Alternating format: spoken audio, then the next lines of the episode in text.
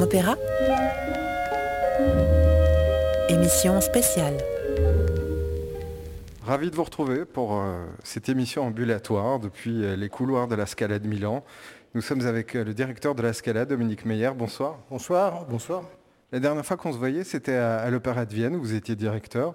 Je, pense à Verdi, qui, euh, en terminant sa carrière avec euh, Othello et Falstaff, euh, est parvenu à, mettre un point d'achèvement quasiment parfait à sa carrière. Et je me disais que pour vous, ma foi, commencer à Lausanne, le Théâtre des Champs-Élysées, l'Opéra de Vienne, la Scala de Milan, est-ce que vous avez l'impression d'avoir complété un parcours sans faute? Non, d'abord, je passe pas mon temps à, demander quel est le sens de tout ça. Je, suis plutôt dans l'action. Et non, été très heureux dans tous ces endroits. À Lausanne, parce que je me suis rendu compte en me rasant le matin que j'arrivais à peu près à faire ce métier-là. Ensuite, euh, aux Champs-Élysées, c'était très bien. Pendant très longtemps, j'étais comme à la maison, parce que c'est un endroit où j'ai découvert beaucoup de choses que, je sais. Beaucoup d'artistes, euh, le répertoire, j'étais étudiant. Et donc j'avais l'impression de revenir à la maison. Ensuite à Vienne, c'était gros, gros travail avec le rêve de ma vie qui était de travailler tous les jours avec l'orchestre philharmonique. En fait, euh, les gens croient que je suis allé là-bas pour des motifs de carrière. Pas du tout, je suis allé là-bas parce que j'avais envie d'écouter l'orchestre tous les jours. Donc j'étais bien servi. Et ici, la Scala, euh, c'est magnifique. Je n'aurais jamais osé penser que je puisse arriver ici. Mais comme l'italien est ma meilleure langue étrangère et que j'ai l'impression d'avoir toujours été ici, euh, je suis très content de, de commencer encore quelque chose de nouveau. Enfin, ça fait deux ans maintenant, mais euh, à 65 ans, commencer quelque chose de nouveau, c'est très très bien.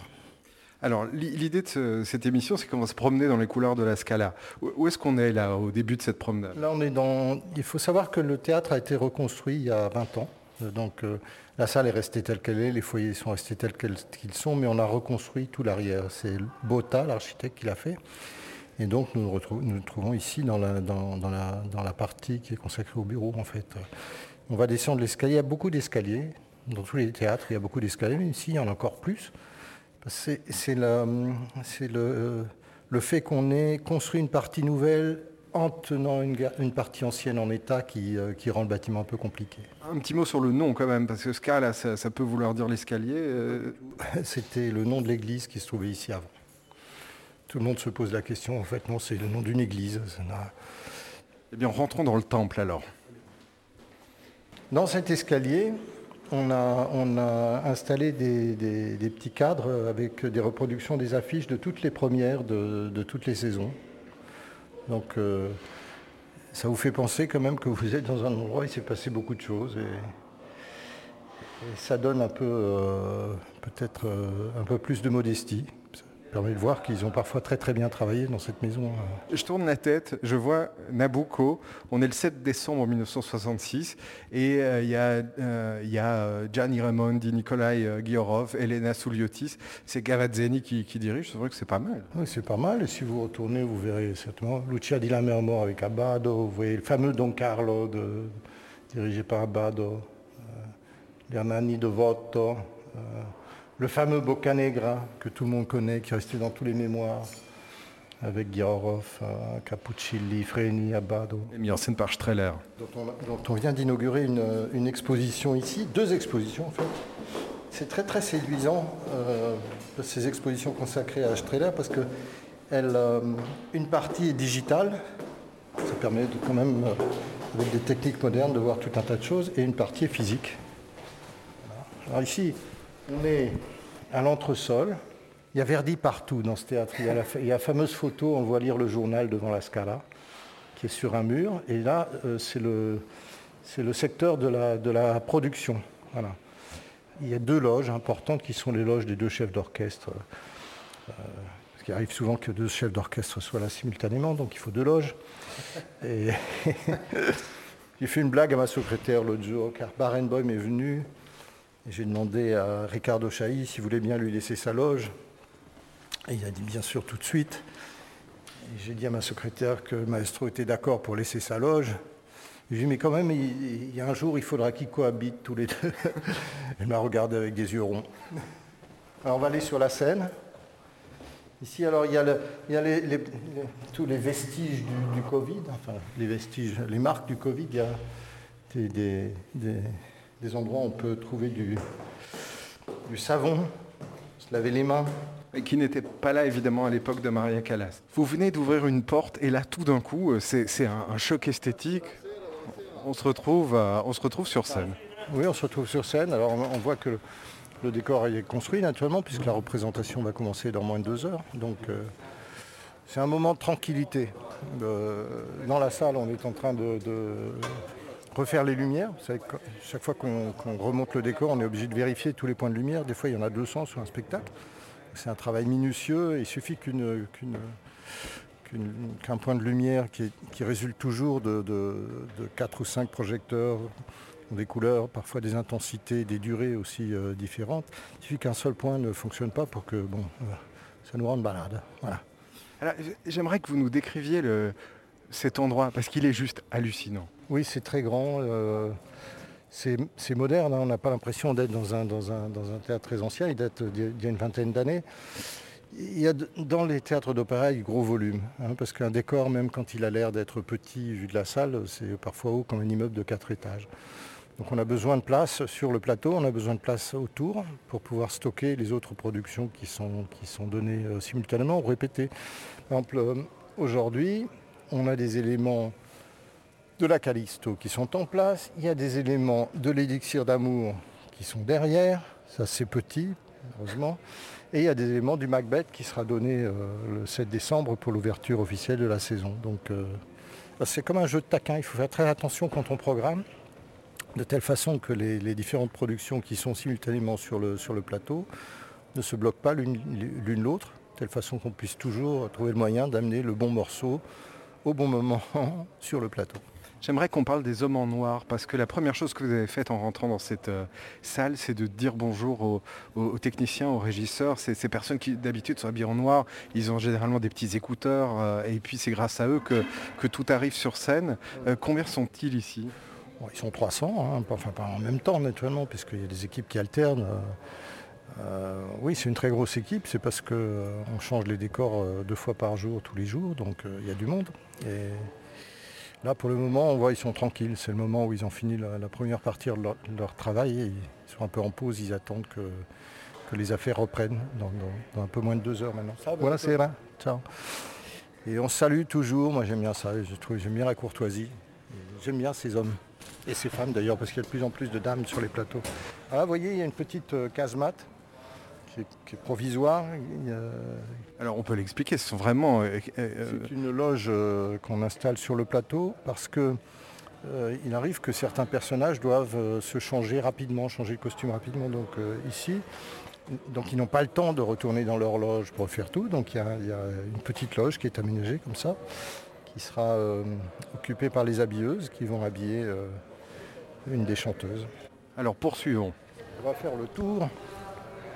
On voit une autre chose que je n'ai pas expliqué, c'est que c'est un théâtre qui comporte une pente. Hein, la scène est en pente, euh, assez forte d'ailleurs. Et c'est très beau parce que ça donne un très beau rapport entre la scène et la salle. C'est un vieux principe du théâtre que j'aime beaucoup, qui tend à disparaître dans des théâtres modernes où on fait des scènes plates.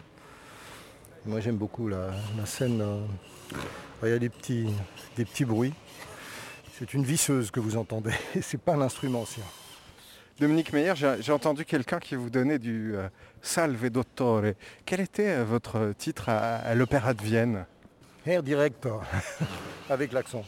Ici, ici c'est Sovrintendente, mais c'est trop long. Alors, alors euh, euh, ils, m'appellent Dottore. Buonasera. Ou ils m'appellent euh, euh, Sovre. Difficile à prononcer quand même. Non, moi, ça m'est égal. Ils peuvent m'appeler comme ils veulent. Alors là, on est vraiment euh, quasiment sur le plateau. On est, oui, sur le plateau. On va y aller, tiens. Alors on avance, on va monter euh, quelques marches, on passe la, rangée des, des, derniers régisseurs et puis on arrive sur cette scène où est installé le décor qui va servir euh, bah, de décor à la Callisto de, de, de David McVicar. C'est Christophe Rousset qui dirige. Oui. Alors c'est fou, je, on, on, on, voit la salle comme si on allait chanter, Dominique Meyer. Ah non, non, ça, ça m'est jamais venu à l'esprit. C'est mieux pas, je pense. Hein. C'est préférable. Alors vous voyez, on a pour l'occasion réduit la taille de la fosse parce que McVicar a voulu créer un passage entre l'orchestre et la salle, parce qu'un certain nombre de scènes se déroulent sur ce passage, donc dans le dos du chef. Évidemment, comme il s'agit d'un opéra baroque du, XVIIe siècle, on a un effectif petit. Donc on n'a pas besoin de toute la, toute la fosse habituelle. Et naturellement, s'agissant d'instruments anciens, on les, on les, a surélevés, on a remonté le niveau de, la fosse. Justement, l'idée, c'est que Christophe Rousset dirige l'orchestre maison. Depuis quelques années, la, Scala présente des opéras, euh, des opéras baroques et ils ont, ils ont décidé dès le début de, de, le faire correctement, c'est-à-dire avec des instruments anciens, mais euh, souvent euh, en, faisant un petit mélange entre un orchestre qui existe, euh, un orchestre spécialisé, et des musiciens de l'orchestre par voie de volontariat qui sont enthousiasmés pour ça. Donc ici, ce qu'on a fait avec Christophe, c'est qu'on a appelé ces musiciens des talents lyriques pour le continuo qui est assez fourni. On pourrait d'ailleurs faire cette opération avec un continuo, c'est aussi et on l'a, on l'a complété par, euh, par des musiciens, des musiciens maison. Parce que bon, moi j'ai toujours adoré faire, euh, faire les opéras baroques avec, des, avec des, instruments anciens et des orchestres existants, donc, mais je trouve que ce principe qu'avait défini mon prédécesseur euh, d'associer l'orchestre maison, c'est un très bon principe. Il l'avait fait à Zurich d'ailleurs, il l'a fait ici. Ça marche très bien parce que sinon, c'est un peu comme, ce artificiel, disons. Euh, on ne peut pas créer quelque chose sur le long terme s'il n'y a pas des racines locales. Donc, euh, on fait comme ça. C'est étrange, Dominique Meyer, quand on voit un, directeur d'institution passer d'une institution à l'autre, il y a des œuvres qui le suivent. La Callisto en fait partie en ce qui vous concerne. Oui, c'est vrai. Des fois, on s'enthousiasme pour, pour un, opéra et on a envie de peut-être de le faire mieux, déjà parce que le, premier essai n'est pas toujours le bon. Et naturellement, on a envie de, faire découvrir ce qu'on aime bien à d'autres gens. Ici, l'idée de l'opéra baroque est arrivée il y a une vingtaine d'années quand Riccardo Muti jouait des opéras napolitains, naturellement avec des critères d'exécution qui ne sont pas ceux de la musique ancienne euh, actuelle. Mais il avait ouvert la porte. Il a fait d'ailleurs de très très beaux spectacles. Mais naturellement, l'eau a coulé sous les ponts, ça a été un peu oublié. Et Pereira, qui était là avant moi, a commencé à jouer nouveau des opéras baroques. Et naturellement, il est tombé sur le compositeur habituel, Handel. moi, dans ma vie, j'en ai, je crois que j'ai fait 40 euh, Handel. Donc je ne peux pas être soupçonné d'être un, ennemi de ce compositeur. Mais venant ici, je me suis dit... Euh, oui, on, accorde l'orgue, donc ça fait un petit peu de bruit. Mais... Parce qu'on pourrait croire que c'est une perceuse à nouveau, mais non, c'est un orgue positif. Oui, ça fait partie des bruits qu'on entend dans les théâtres avant, avant, avant le début d'une représentation.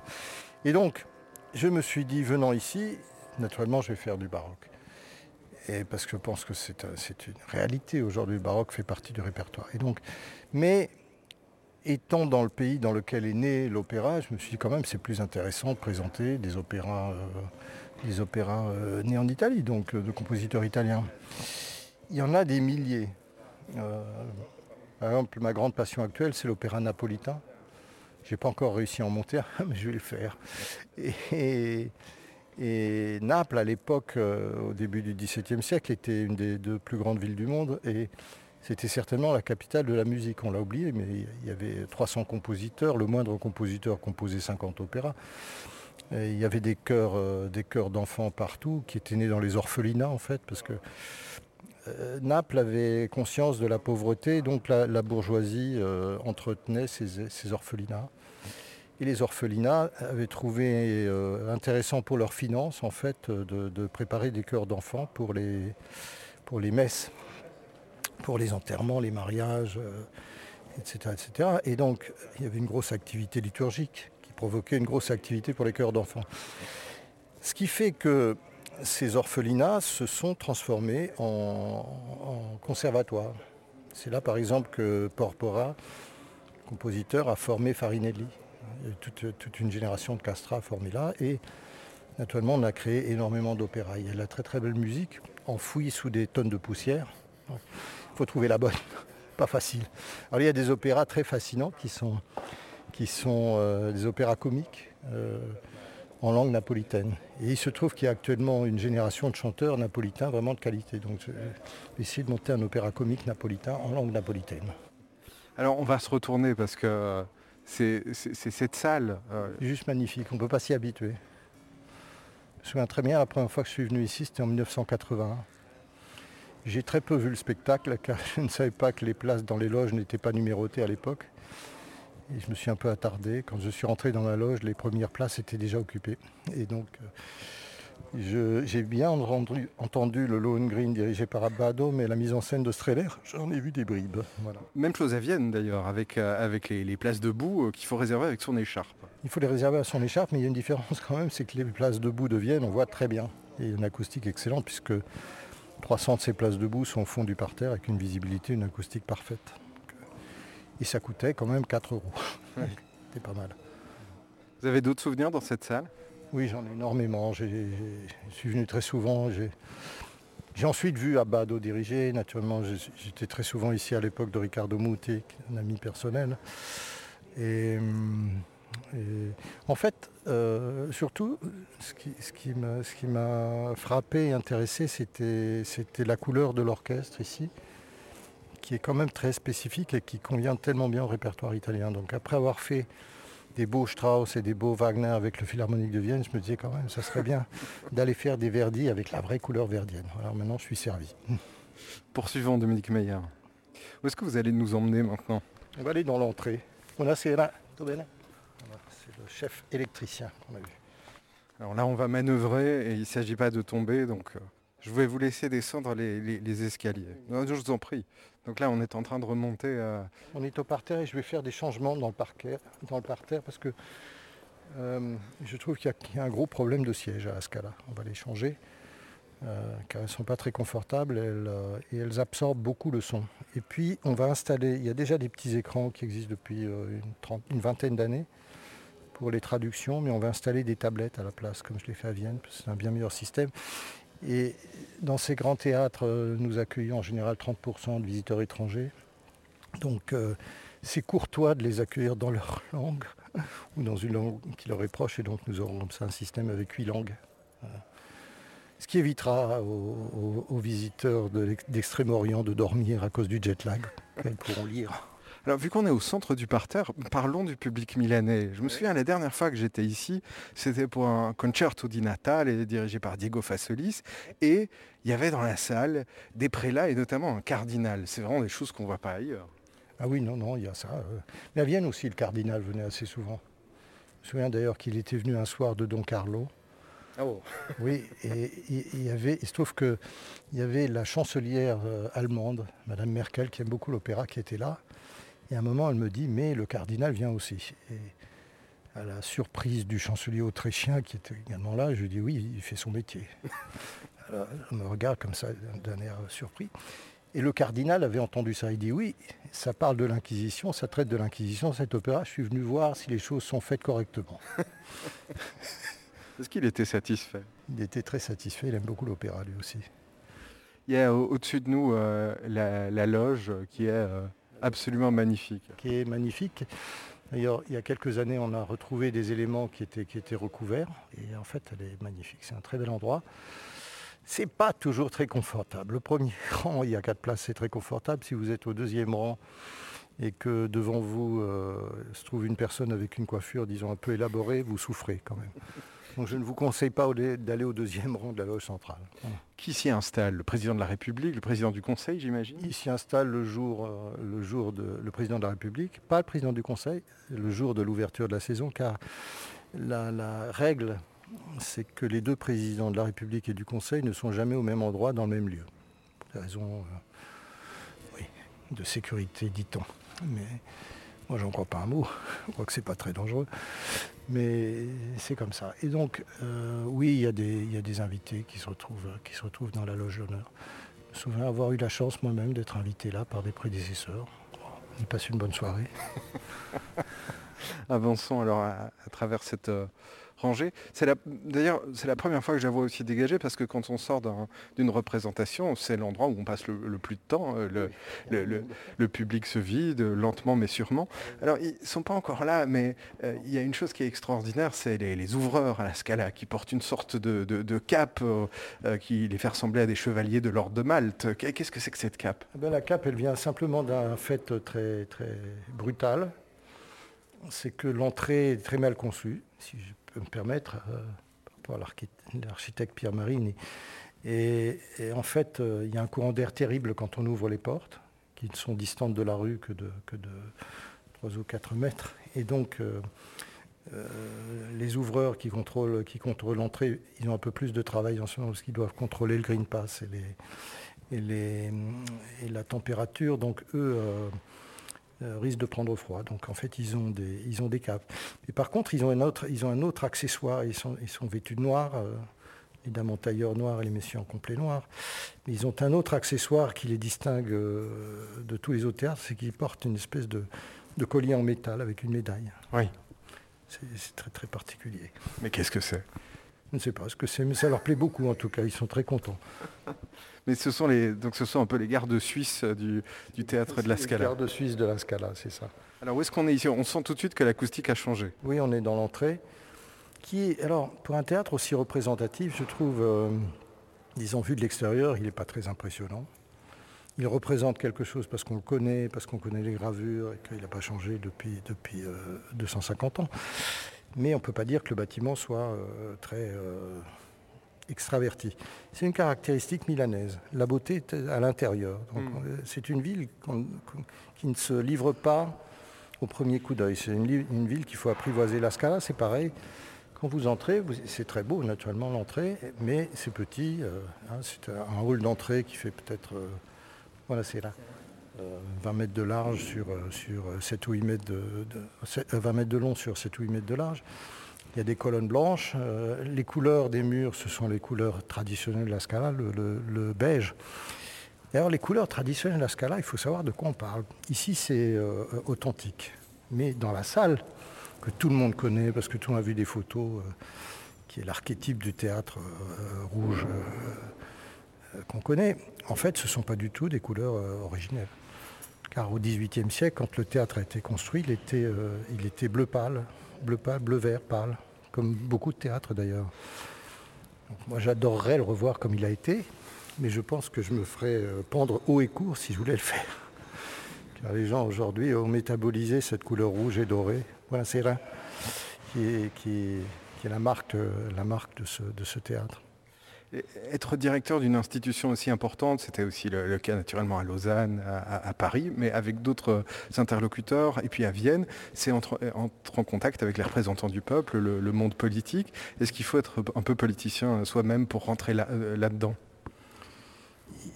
Il faut être un peu politicien, oui, ça c'est nécessaire, mais ne pas se laisser prendre au jeu, c'est-à-dire garder une distance. Moi, j'ai eu de la chance, j'ai travaillé à haut niveau dans, l'État français, euh, auprès du Premier ministre, auprès du ministre de la Culture, Jacques Lang, à l'époque. Donc j'ai viré ma cutie, c'est-à-dire que je ne me prosterne pas devant les politiciens, j'ai eu du respect pour leurs fonctions, pas toujours pour les personnes d'ailleurs. Euh, parce que je trouve que de nombreux politiciens veulent donner l'impression qu'ils sont les patrons, alors qu'en réalité ils sont au service du peuple. C'est ça qu'il faudrait qu'ils aient dans la tête, de la même façon que nous, les directeurs de théâtre, nous ne sommes pas des démiurges, nous ne sommes pas euh, des oracles. Euh, nous sommes au service d'un établissement. Avant nous, il y en avait un autre. Après nous, il y en aura un autre. Et faut essayer juste de le faire du mieux qu'on peut. Est-ce que c'est une, information qui se métabolise vraiment, le fait d'avoir potentiellement un successeur un jour, ou bien on essaye de ne pas y penser? Non, alors pour moi, c'est une chose naturelle. D'ailleurs, des fois c'est plus facile, des fois c'est plus compliqué. Moi, j'ai jamais, jamais voulu tomber dans le piège du, euh, vous savez, du classique. Euh, on est remplacé par un incompétent et on succède à un incapable. C'est une caricature. Euh, moi, j'ai du bons rapports avec tout le monde. Donc, euh, déjà, être, qu'on m'agresse beaucoup pour que, je, pour montre les dents. Mais, par exemple, euh, dimanche, je, me rends, je, me rends dans mon ancien théâtre à Lausanne pour, voir une représentation, parce qu'il y a deux chanteuses que j'aime bien. ils font des prises de rôle, donc je vais là-bas. Je sais qu'on va passer un bon moment avec mon successeur local. Euh, je suis membre du conseil d'administration du Théâtre des Champs-Élysées et chaque fois que Michel Franck euh, a besoin de moi, j'y suis. Euh, d'ailleurs, c'est pareil pour lui. Chaque fois que j'ai besoin de lui, il est là. Donc, non, je, trouve qu'on doit avoir des, relations collégiales. Très bon rapport, par exemple, avec mon collègue Peter de Caluvet aussi, avec lequel on était il y a, il y a 15 jours dans un, dans un concours de chant à Naples. Alors, où va-t-on se rendre à présent, Dominique Meyer? On pourrait peut-être aller dans le grand foyer. Allons-y. On va faire un peu de sport. Il y a beaucoup d'escaliers ici.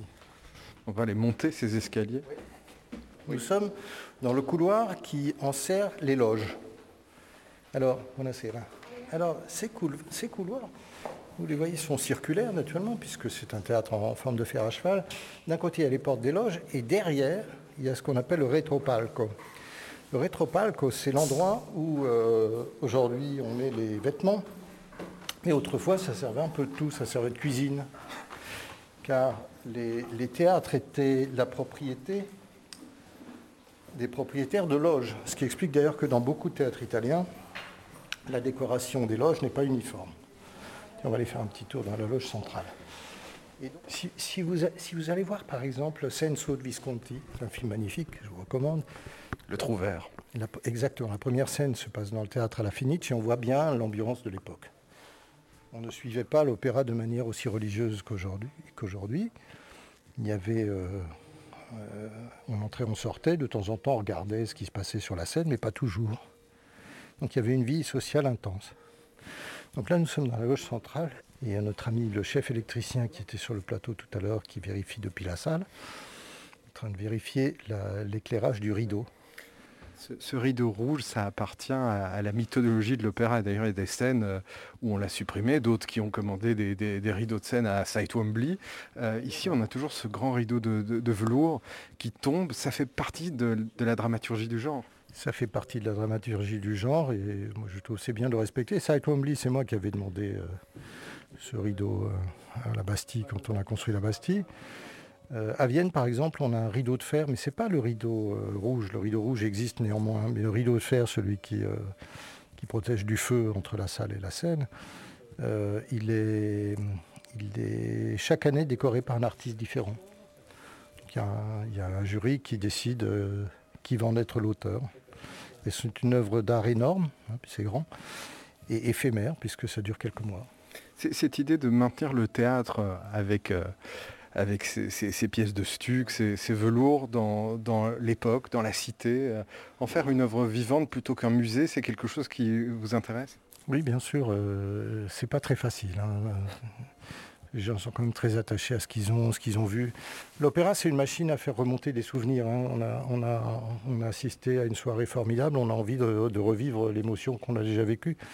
Ce qui fait d'ailleurs que parfois on est sceptique quand quelque chose de nouveau arrive. Mais c'est vrai dans toutes les dimensions. C'est vrai quand on, quand on change les sièges, par exemple, quand on, quand on installe ce système de surtitrage, de sous-titrage. Chaque fois qu'on installe quelque chose de moderne, il y a des, il y a des, il y a des oppositions. Il y a des, il y a des problèmes d'ailleurs, je trouve. Je trouve que souvent on laisse, on laisse les salles euh, simplement par paresse euh, envahir, envahir trop par des, par des, des projecteurs, par des, moi, dans tous les théâtres dans lesquels je suis passé, j'ai essayé de simplifier tout ça, de réduire le plus possible, de faire en sorte qu'on démonte entre deux représentations, de ne pas laisser inutilement. Sur le, sur le plafond de la loge centrale où nous sommes, il y a une espèce d'exposition mondiale d'électronique. mais les gens tellement l'habitude qu'ils ne le voient même plus. Mais je trouve que c'est dommage, parce que ça défigure le lieu.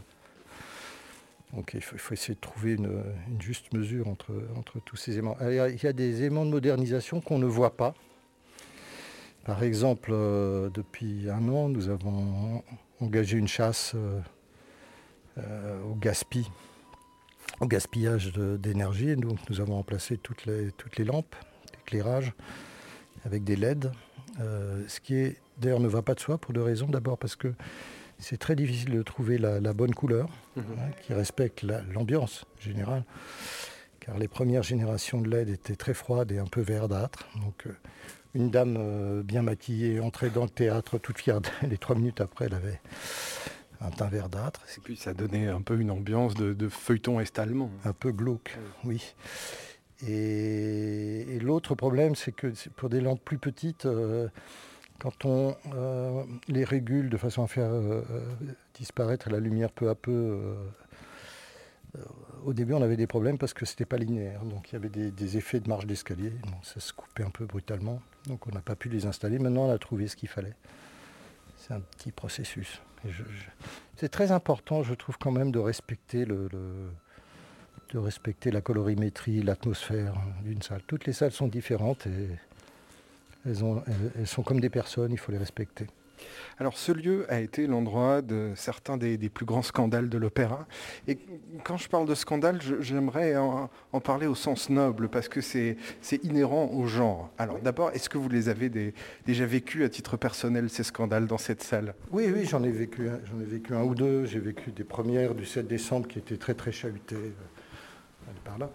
Euh, me souviens d'une soirée de vêpres sicilienne dirigée par Mouti qui était terrifiante parce que les gens hurlaient, la soprano pleurait en chantant. Enfin C'était Cheryl Studer, la pauvre. C'était Cheryl Studer, vous avez une bonne mémoire, c'était horrible. Le ténor aussi pleurait pas, mais il n'était il était pas bien non plus. C'était Chris Merritt C'était Chris Merritt. C'était, c'était en fait, c'était un conflit esthétique, car euh, Mouti était de l'avis qu'il fallait, il fallait euh, distribuer les vêpres siciliennes avec des voix qui sont dans la ligne des opéras Seria de Rossini. Et le public, lui, voulait entendre des grosses voix. Donc, il ne pouvait pas s'entendre ce soir-là. Il y a, aussi des, histoires qui sont survenues à propos de, des fameuses notes non écrites par les compositeurs que les chanteurs adorent chanter. Et donc, euh, donc si vous le faites correctement, conformément au désir du, au désir du compositeur, ce que fait Mouti par exemple, vous vous, mettez à dos le ténor qui ne va même pas comprendre pourquoi on ne lui permet pas de chanter son bel lutte de poitrine et, si vous lui laissez faire, vous n'avez pas exactement ce que voudrait le compositeur. Par exemple, le, fameux ut de la pire du trouvé, c'est toujours un enjeu. J'ai entendu Mouti expliquer souvent que ça, cette hutte change le caractère du personnage, car au fond, le trouvère, c'est un poète, c'est pas un guerrier. Hmm. Et alors tout d'un coup, avec lutte, ça donne à, ça donne à l'air une, dimension guerrière que lui récuse. Ce sont des débats esthétiques. Dans la majorité des mises en scène, à ce moment-là, il porte un glaive quand même. Il porte un glaive, sauf, sauf quand il l'a envoyé à terre, ce qui est arrivé une fois à Vienne. Karajan dirigeait, et Bonisoli avait envoyé son glaive. Il n'était pas content du tempo de Karajan, chacun était sur ça. Et donc Karajan a dirigé la Pira ce jour-là sans chanteur, jusqu'au bout. Voilà, C'était la générale. Et pour la première, ils ont fait venir Placido Domingo, qui lui n'a jamais chanté un ut de sa vie, parce qu'il ne l'a pas, et donc qui avait transposé d'un demi-ton. Ce qui fait que l'autre l'a surnommé Domingo, Domingo Minore. C'est lui qui me l'a raconté, que je, me sens autorisé à répéter cette blague. Bonisoli ou Domingo Non, Domingo. C'est Domingo qui s'est fait traiter de Domingo Minore par Bonisoli. Je me demandais qui vous l'avait raconté. C'est Domingo qui me l'a raconté. Mais euh, Bonisoli, je n'ai pas connu, il est mort il y a quelques années. Alors là, on est dans le foyer. On est dans le foyer, voilà. Encore une fois, c'est très beau, c'est pas très grand. Il y a des statues, il y a des belles statues un peu, un peu tristes euh, de Giordano, de Puccini, euh, euh, Mascagni. Il y, a, une statue de Verdi que je n'aime pas, de, Toscanini que je n'aime pas du tout. Et, il y a une photo, une, photo j'allais dire, une statue de De Sabato qui est assez terrifiante aussi. Ah oui, effectivement. des fois, il m'arrive de penser à un voisin qui s'était fait voler des vases de galets offert par sa mère, que Louis n'osait pas revendre. Il était très content de se les faire voler, se les faire rembourser par l'assurance. Attention, si ça arrive un jour, tout le monde va se tourner vers vous. oui, je pense. Enfin, moi, il, faut, être quand même très costaud pour emporter ça, hein, parce que ça, peut, ça pèse plusieurs centaines de, centaines de kilos. Mais je trouve que c'est un côté solennel, et je trouve que ces statues donnent un côté un peu, un peu triste. Voilà. Ils n'ont pas l'air de bonne humeur, ces messieurs. Alors ici, on est dans, l'épicentre de la société milanaise. Dieu sait si euh, dans, toutes les bonnes sociétés, la maison d'opéra est un endroit où les gens se rencontrent. Euh, à quoi ressemble-t-elle la société milanaise? Comment euh, y trouve-t-on sa place? Ben, D'abord, ils sont je, trouve, hein, je ne suis pas là depuis longtemps, je suis là depuis deux ans, mais il y a eu une année de, Covid, de lockdown, etc. Moi j'ai été accueilli à bras ouverts, ils sont d'une gentillesse incroyable. Et ça, oblige à réviser un peu ces, présupposés. Je, trouve déjà, vous allez dans les, restaurants, dans les bars, euh, le personnel est d'une gentillesse incroyable. Quand vous allez euh, faire vos courses au supermarché, la dame du supermarché ou monsieur vous, vous, salue gentiment, ils sont jamais ronchons. Voilà. Il y a quand même une bonne humeur. Euh, quand on parle du public ici, il y a naturellement euh, une bourgeoisie importante, parce que les prix des places sont élevés. Je trouve d'ailleurs que, de manière générale, il y a une réflexion à faire sur les prix des places que je trouve trop élevés partout. Euh, car finalement on finit par, euh, par, évincer des gens qui aimeraient l'opéra mais qui ne peuvent pas se payer le prix du billet. Mais il y a une bourgeoisie éclairée, c'est-à-dire une bourgeoisie qui tient à mettre l'art et la culture à disposition de tout le monde. Jamais de problème pour ça. On a, on a par exemple ici des gens qui, soit par leur entreprise, soit par, leur poche personnelle, soutiennent énormément la Scala. On a battu par exemple le record des recettes de mécénat euh, cette année. Quand même pas l'année la plus florissante sur le plan économique. Donc il y, a une, espèce de conception de la, responsabilité culturelle sociale que je trouve très séduisante. Et chaque fois qu'on annonce une opération populaire, comme par exemple l'été dernier, nous avons fait une tournée de, 18 euh, manifestations avec l'orchestre, le chœur et le ballet dans différents endroits de la ville, et pas seulement les endroits euh, fréquentés par, par la bourgeoisie. On est allé vraiment partout, et eh bien il y a un accord de tous. Il n'y a, pas a pas ce désir de rester entre soi. De... Ça, je trouve ça assez, assez séduisant. Et, il y a dans toutes les couches de la société cette gentillesse. Mhm. Moi, j'aime ça beaucoup. La courtoisie aussi. Courtoisie, ils sont polis, ils sont bien élevés. Ils sont... Bon, ça ne veut pas dire que des fois, des fois euh, on n'entend pas une ou deux parolacce. mais moi, je parle correctement l'italien, mais je ne les connais pas toutes, je les comprends pas toutes, alors ça me protège un peu.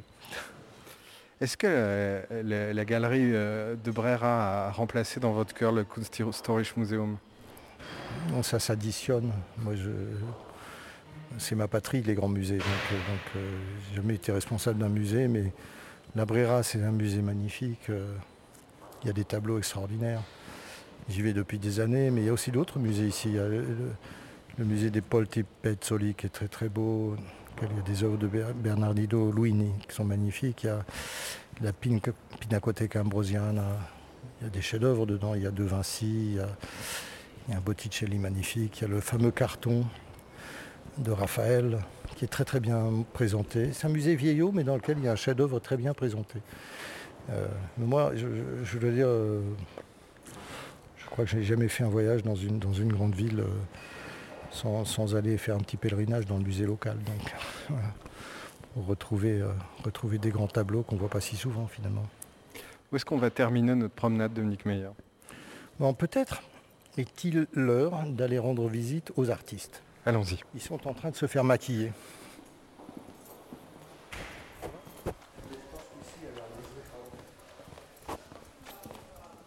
Alors on se promène dans les loges, on est de retour devant le, portrait de Verdi qui est le journal, devant la Scala et des, bureaux où, euh, malgré l'heure tardive, les employés s'affairent. Et puis Dominique Meyer, j'aimerais qu'on le note, ça.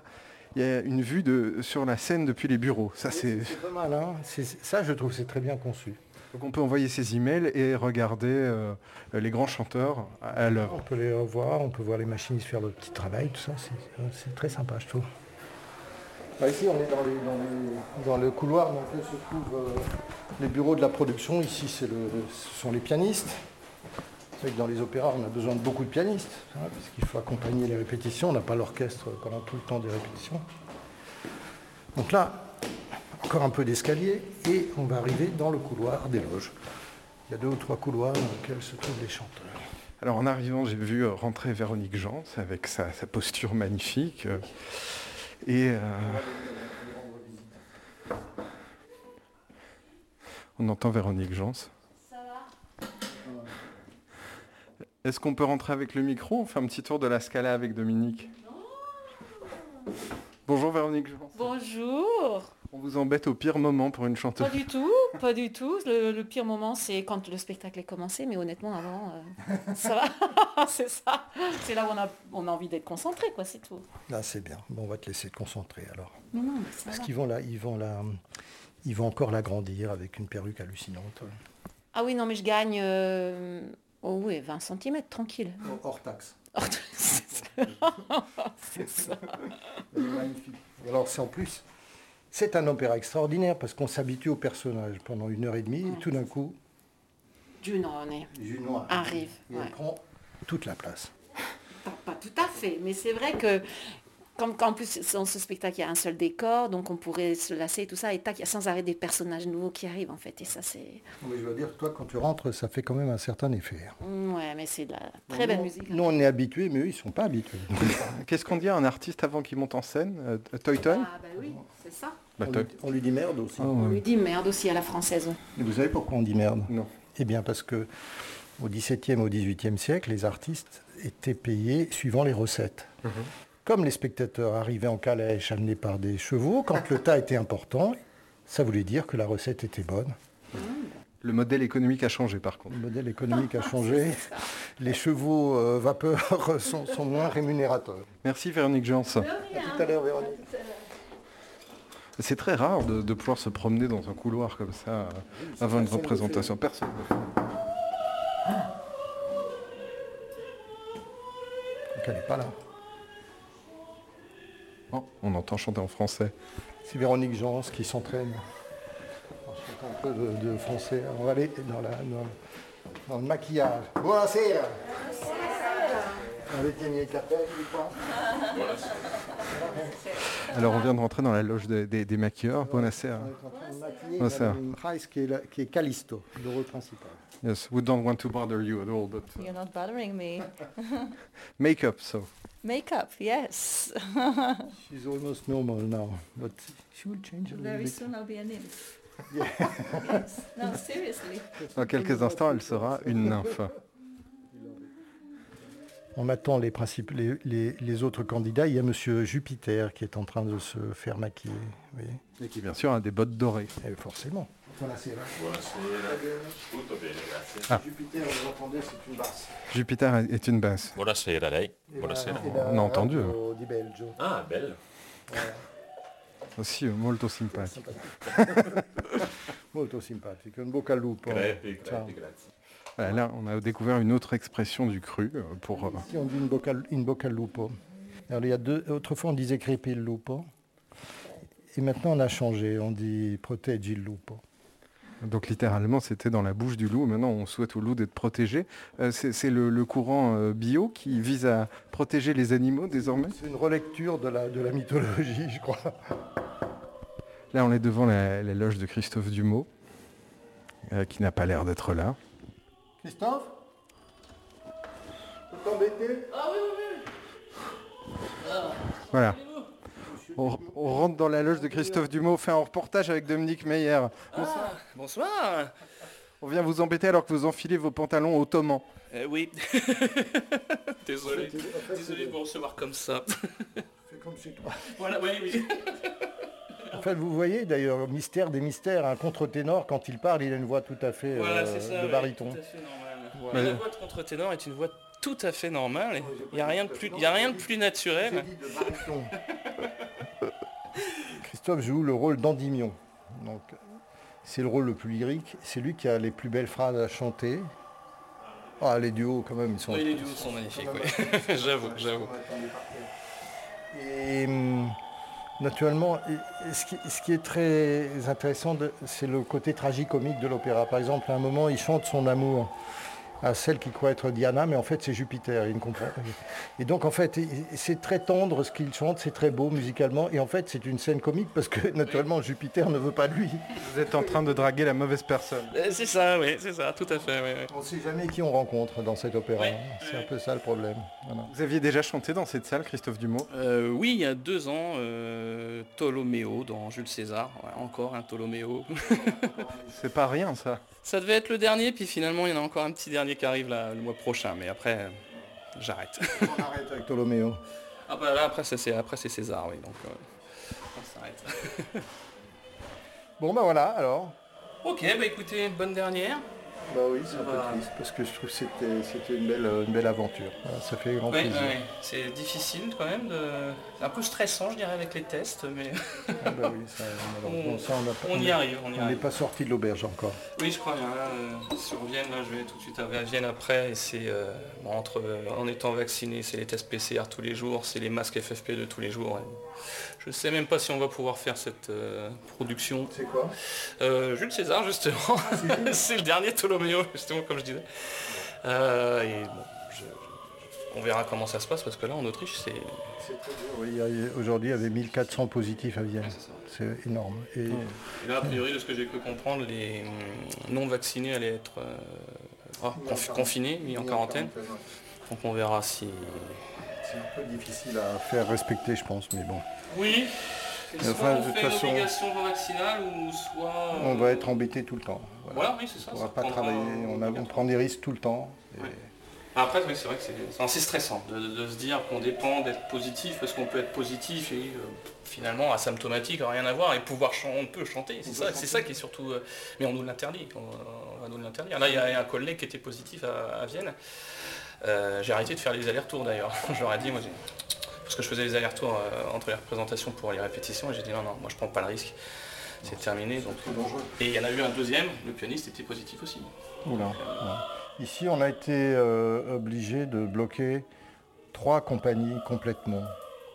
Parce que la, la difficulté, ça c'est une chose que les gens ne comprennent pas, quand un chanteur est positif, il ne suffit pas de le remplacer.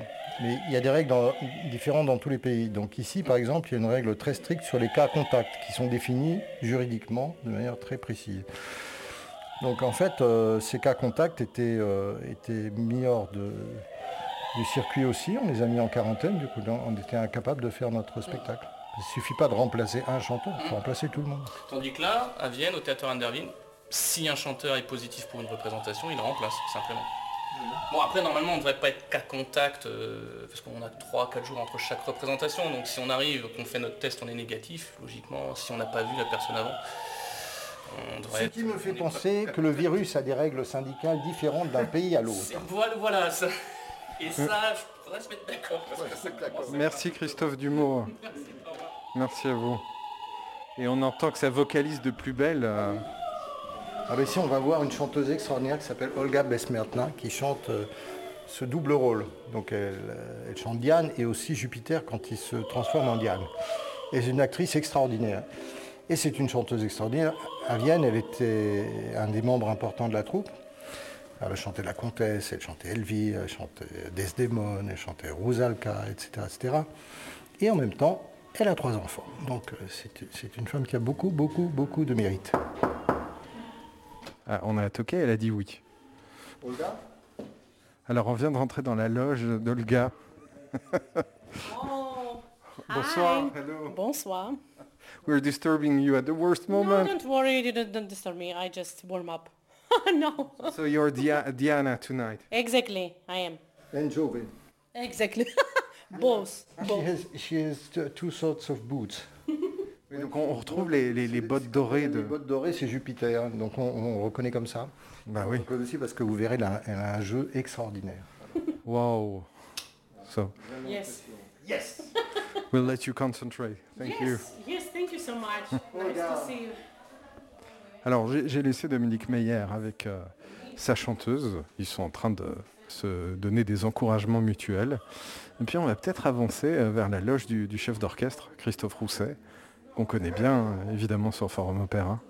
Euh, euh, j'ai- bien, compris, sa, fille, alors qu'elle a l'air d'avoir 28 ans, chante Carmen? Non, sa fille, qui est une petite fille qui doit avoir 10 ans maintenant, est dans le chœur d'enfants de l'Opéra de Vienne. Et donc ce soir, il y a Carmen, donc elle chante le, le chœur d'enfants. Et donc on plaisantait parce que quand Olga a chanté Mélisande, je l'ai préparée, et d'ailleurs elle avait chantait parfaitement sans accent. Elle me, et elle me dit, tu aurais dû quand même euh, préparer ma fille aussi pour que ça soit aussi bien.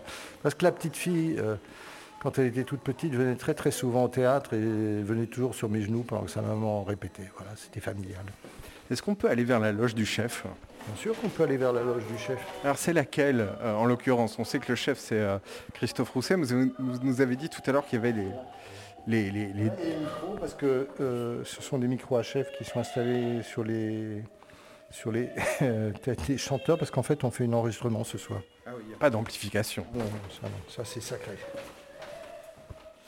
Donc euh, on parlait de- des deux loges de chefs d'orchestre. Euh, deux minutes passées voir les autres. Parce que sinon après, ils sont tristes.